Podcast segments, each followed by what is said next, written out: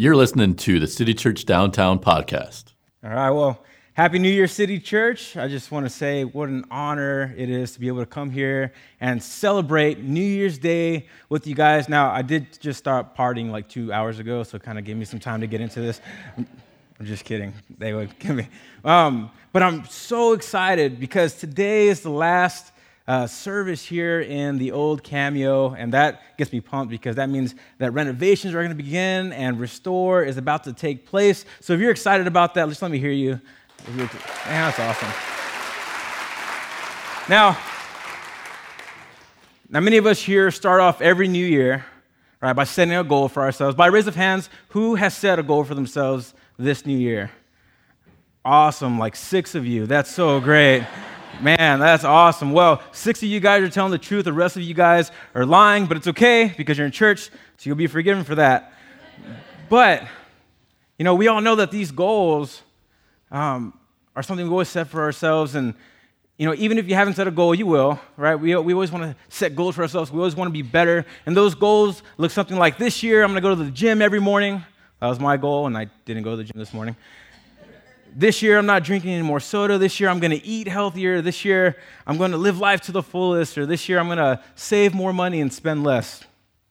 And no matter what your resolution is or your goal um, or your promise for yourself for the year is, we all know that around February and March, when you know the re- uh, holidays are in the rearview mirror, uh, the excitement of uh, New Year's Day is, is you know far behind us we start to forget about our goals a little bit. We're like, what was my goal for that year? Oh, yeah, I was going to go to the gym. Yeah, I haven't gone to the gym all year.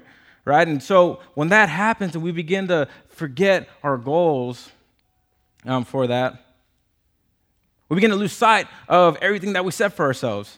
You know, it's true. Statistics show that 92% of all New Year's resolutions fail before the year is over.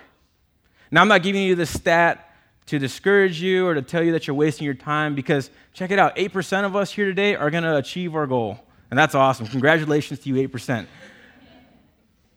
But I bring this up because I want to talk about what causes so many dreams, promises, and goals to go unfulfilled and unaccomplished throughout the span of a year. Now, I think we could all agree that one of the most common goals for this, or one of the most common reasons for this, is life. Life happens. Life happens all around us, and when that begins to happen, we forget, we begin to lose sight of all the things that we had set for ourselves. Now, no matter who you are, no matter what you've done, we have all had or will experience a life happens kind of moment. Let me give you some examples. Right, where life seems to be going really great, life seems to be going your way exactly how you had planned, and then boom, something happens, and you're like, oh man, I don't know what to do. Right, you're going to the gym every morning, you're eating healthy, you're on this roll, and then boom, breakfast tacos happen. And you're like, oh man, I don't know, I don't know what happened. or how about this? When you do everything possible to stay healthy, right? You do everything you can to, to stay healthy and prevent yourself from getting sick, and then some fool sneezes on you in the elevator. And then later on that day, you have mochos coming all over the place and you don't know what's going on. Right? Life happens. Life happens in those moments. Or about this? When you lose a job unexpectedly, life happens. When you lose a loved one, life happens. When your teenager is acting a fool and you have no idea what to do, life happens in that moment. I got a person. Mm. So, right now, I want you to turn to the person next to you. I want you to say, Life happens. Life happens. See, and when those moments happen, when life happens, there's always going to be a response. And those responses look something like, how am I going to pay my bills? Am I going to lose my mom or my dad to this sickness? Is there a future for my teenager? Am I going to lose my life to this disease? Right? There's always a response. And more often than not, the response happens out of fear. Right? Fear. And if we're not careful, that fear that we respond with has the potential to drive out our lives further and further away from the goal and the life that we expect for ourselves and the goal and the life that we want for ourselves. And let me tell you guys, that's not the kind of year I want you to have. I want you to know that I love you guys, I care about you, and whether you're seven or you're 70, I want you to know that I want 2017 to be the best year that you can possibly have. That's awesome. Now, with that, I want to explore this question today. When life happens, how should you respond? I'm going to say that again. When life happens, how should you respond? Now, these moments are not anything new, right? These life happening moments are nothing new. People long before us, like Pastor Doug, have experienced these life happens kind of moments. And one of the examples that I absolutely love is when Jesus' closest followers, his disciples, experienced the life happens moment of their own. Now, to get into the story, the day began with Jesus performing miracle after miracle. The Bible says that Jesus healed a man that wasn't even in his presence. He was healing people that were demon possessed and that were sick. Right? And as the day continued, Jesus was teaching large crowds, and these crowds gathered around him to hear all that Jesus had to say. And every time that Jesus was teaching, or every time that Jesus healed a sick person, his disciples were right there with him. They got to witness firsthand all of the incredible things that Jesus was doing, not just in the life of other people, but in their lives as well. And that was incredible. See, their life was going really, really well rolling with Jesus. But as you know, life happens. So, probably wanting to get away from the large crowd after a long day of healing and teaching, Jesus said to his disciples, and you can go ahead and follow me on the screen as we get into scripture. Let's cross to the other side of the lake. So Jesus, so they took Jesus in the boat and started out, leaving the crowds behind, although other boats followed. But soon a fierce storm came up. High waves were breaking into the boat, and it began to fill with water. See, life was going well for these guys. They got to roll with Jesus, they got to see all the crazy things and awesome miracles that he was performing. And then life happened. Not even Jesus' closest followers are an exception to these moments. They were met by a fierce storm. And I know all too well what that's like. On New Year's Day of 2012, I had goals beyond goals for myself. See, that year was the beginning of my last semester in high school, and it was the beginning of my first days as a college student and an adult. So my goals were that of an 18 year old. I was going to pack my things. I was going to move from Austin to San Antonio the first moment I got. I was going to start college. I was going to find a great church to get plugged into, right? I was going to move into my first apartment and I was going to uh, move in with my best friend. Life was going to be awesome. I was finally going to get to be an adult and I was so excited for it. If you're excited to be an adult, raise your hand, right? Nobody here. but you already know life happened. Life happens. So, July 24th, 2012, as I was doing a summer internship in Austin, I began to feel sick. Now, this wasn't a flu kind of sickness or cold. And to be honest with you, I didn't know what it was. I just knew that something felt wrong. And so, like any good American, I rushed to my computer, I jumped on Google, and I started Googling all the symptoms. And uh, you guessed it, I was dying. So everything that I discovered while I was Googling freaked me out to the point that the very moment that I got home, I rushed to my dad. I said, Dad, hey man, I just discovered all these things. You got to take me to the hospital. I don't know what's going on. And so we did. We went to the hospital, and after many, many hours of invasive tests and scans, and after hours upon hours of waiting, the doctor walked into my room. He sat right in front of me. And he told me three words, the three words that nobody ever wants to hear. He said, Robert, you have cancer.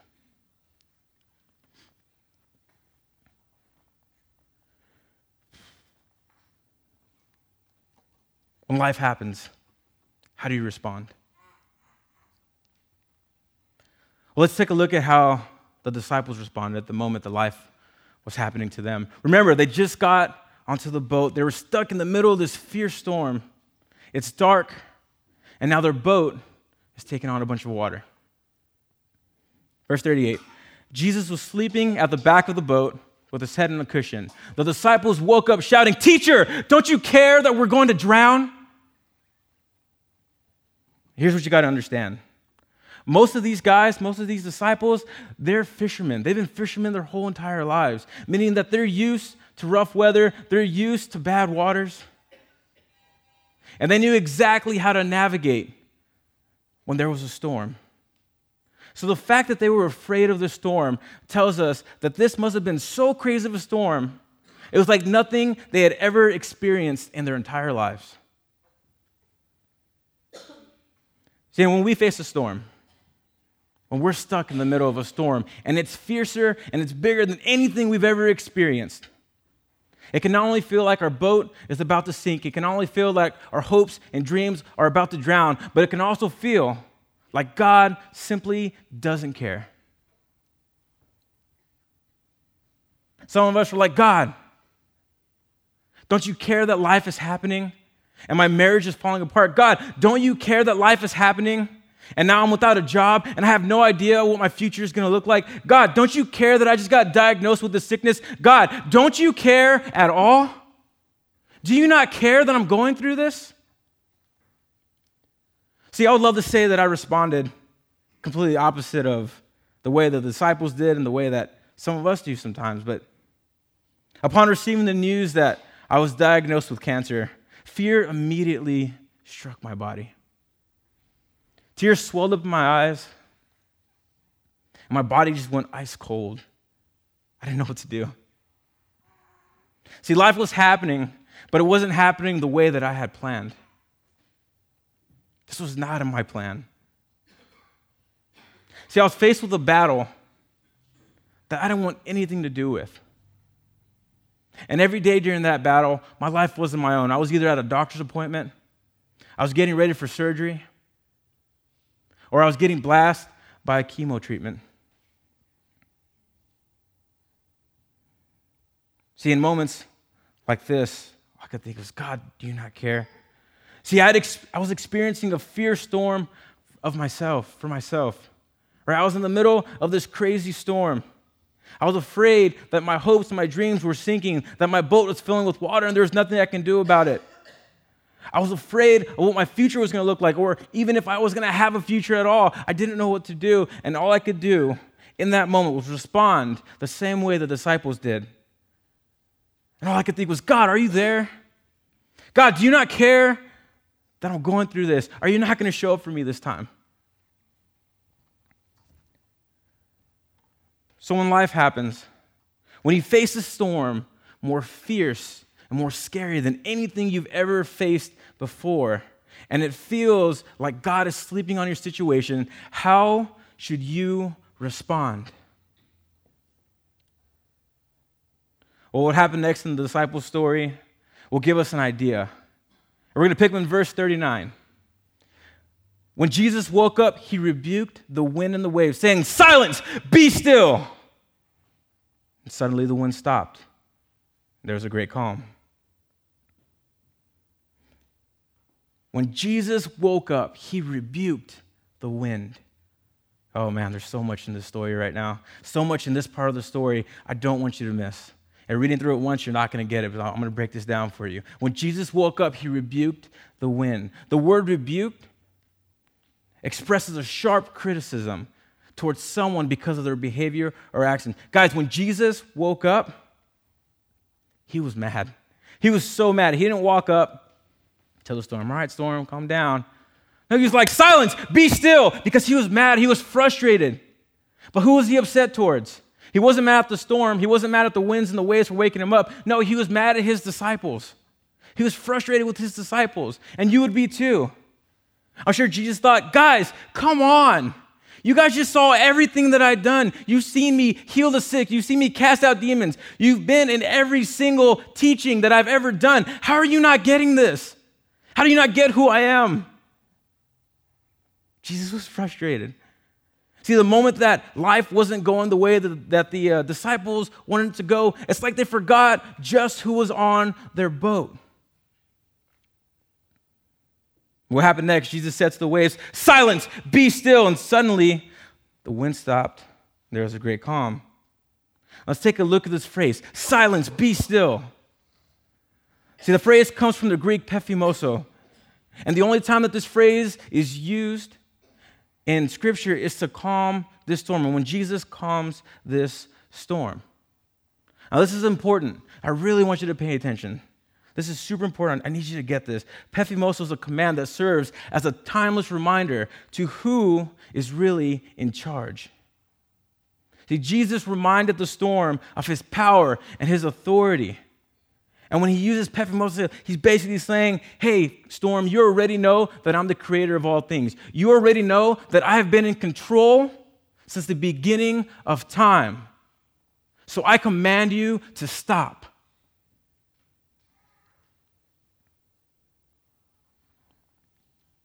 I command you to stop. In other words, Jesus is in control of every single storm.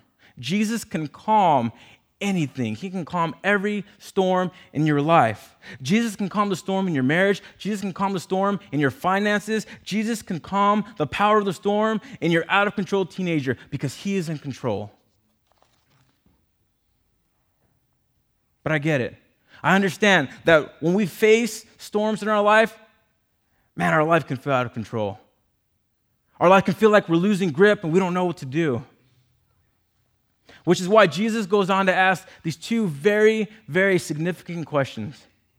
He asks his fear filled disciples, Why are you afraid? Do you still have no faith? Why are you afraid? How many times have you been asked these questions by either a peer or by God? Why are you afraid? Do you still not have any faith? So I'm one week into chemo treatments. One week. It turns out treatments are way harder than I thought they were going to be. One weekend. I couldn't go anywhere without feeling like I wanted to puke all over the place. I felt weak. Right? And taking naps and sleeping it off didn't work. It just felt worse and worse. I felt like God had left me at this point I felt like I was alone. I felt like I was facing this fight by myself. And so, in result of that, I was so scared. I was so afraid. I was so terrified. What's my life going to turn out to be? This is one week into my battle. One week. And as I expressed all these feelings and all these emotions, to a mentor of mine named Colin. He asked me two questions. He said, Robbie, why are you freaking out, man? What are you, why are you afraid? Robbie, do you not believe in God anymore? Because right now it doesn't look like it. Man, he called me out right there. One weekend. See, that day I recognized that I was all about Team Jesus up until the moment that life wasn't going my direction. I was all for God when life was going great. But the moment that life wasn't going my way, I forgot what the disciples forgot. I, forget, I forgot what many of us here today forget. I forgot who was on my boat. I forgot who was on my boat. See, there's a reason why God was allowing me to experience the storm that I was experiencing at the time. There was a reason for it. But in order to discover that reason, I had to first go through the storm. I had to first face the storm. And so as I went through the storm, I had to remember this, and I want you guys to remember this too, especially when you're facing your storms. When life happens, remember who is in your boat. When life happens, remember who is in your boat. Because here's the truth in life, we don't get to choose what happens or what doesn't happen. We know that's the truth. We do not get to choose but we do get to choose how we respond. You get to choose how you respond. In the moments that life isn't going as planned, in the moments that you feel discouraged, you have to remember who's in your boat. choose to remember who's in your boat. Because Jesus led his disciples onto the boat. He allowed them to go through the storm. And the moment that they needed him, he was there for them. He used the storm as a tool to help build their faith in Jesus. Because he had incredible plans for them, and they began on the other side of the storm. So, who exactly is in your boat? Who is in your boat? The creator of all things is in your boat. The Most High God is in your boat. The Alpha, the Omega is in your boat. The great I am is in your boat. The creator of all things is in your boat. Jesus, the Lord of Lords and the King of Kings is in your boat. And check this out. He's in control of all the storms and he can control the calm and uh, the control the storm in your life. That's a big deal. That's a big deal. So right now I want you to turn to the person next to you and I want you to tell them Jesus is in your boat. Oh, come on, say it like you believe it. Jesus is in your boat.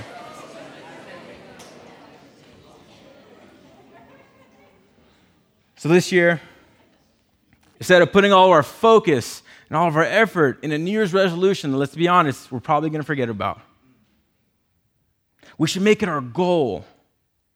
We should make it our goal, our mission to stop and realize who is in our boat, especially in the moments that life begins to happen.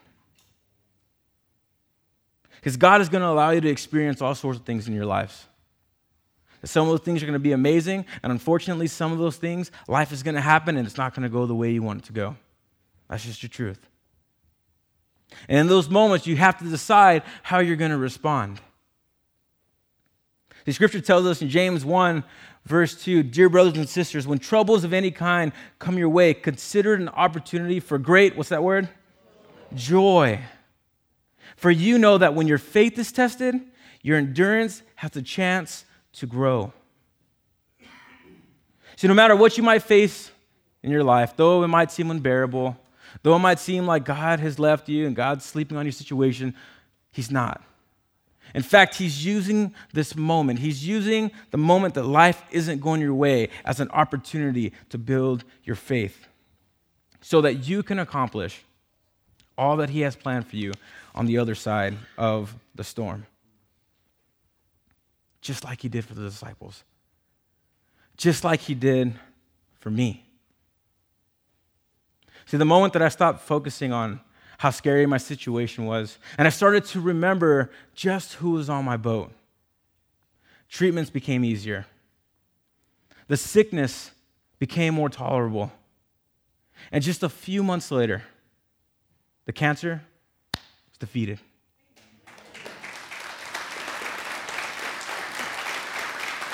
Now, that's awesome. And I can't tell you how thankful and grateful I am for my life. But more importantly than that, the moment that life wasn't going my way, God took that moment and He used it for His glory. He used it to build my faith so that I can accomplish what He had waiting for me on the other side of the storm. And what was waiting for me on the other side of the storm is what I get to do every single day in ministering to the incredible students of City Youth Downtown. I get to minister to the incredible students. That's awesome. Thank you, God. See, your teens, your teens are walking through storms right now.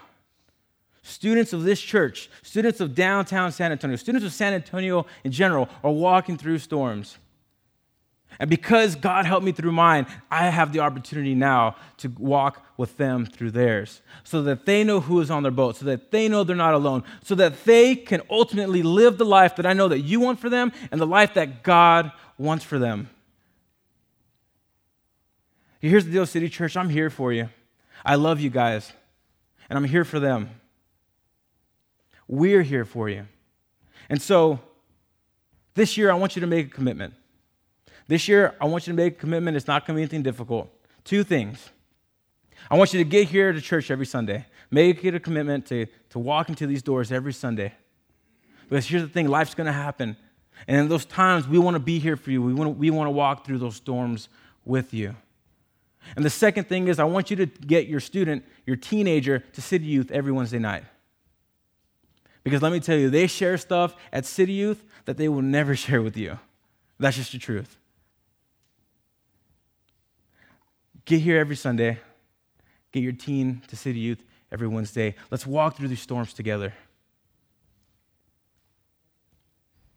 I promise you, you will benefit from this because God has something incredible planned for you in this year.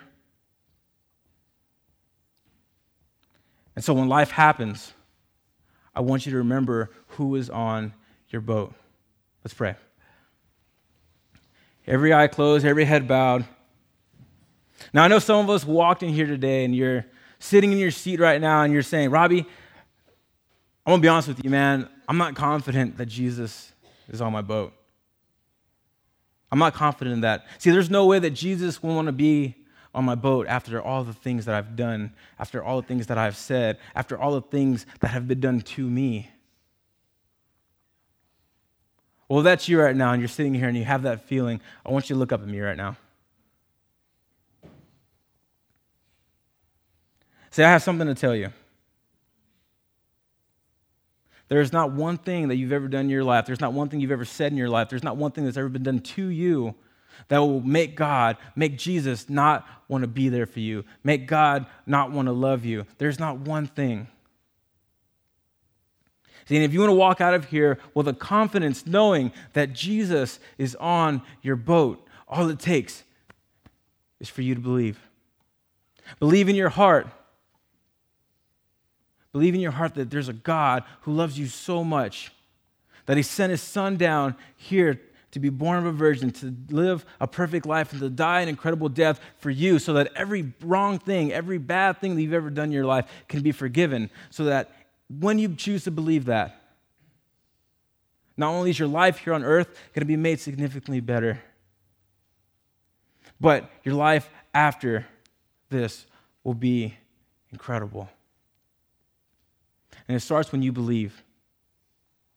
Because the moment you believe, then you know for sure you can walk with confidence knowing that Jesus is on your boat. Now, that's you.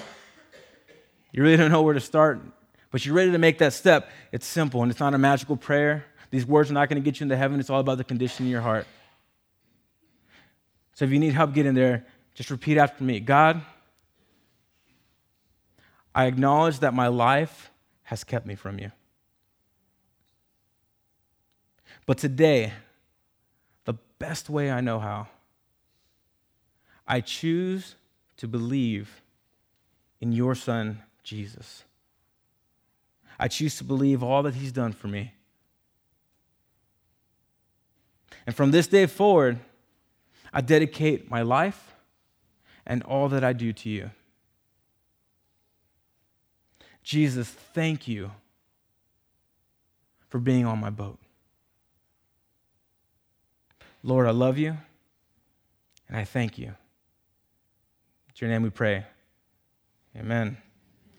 Now, I know some of us here today, because I used to be one of these people, walked into this building today and you're dealing with some sort of sickness. Might be mental, might be physical right? And you don't know why you're going through it, but you want to know. And you want to use this opportunity right now to, to pray to God and say, God, give me some healing here. That's you. We're, we're going to pray again together. And, and that's you. Just simply repeat after, repeat after me. God, today, I'm living with this sickness. And to be honest with you, I don't know why I'm going through this. But today I choose I choose to ask you for healing. If it is in your will, if it's in your will, if it's in your plan for my life, God, please heal me.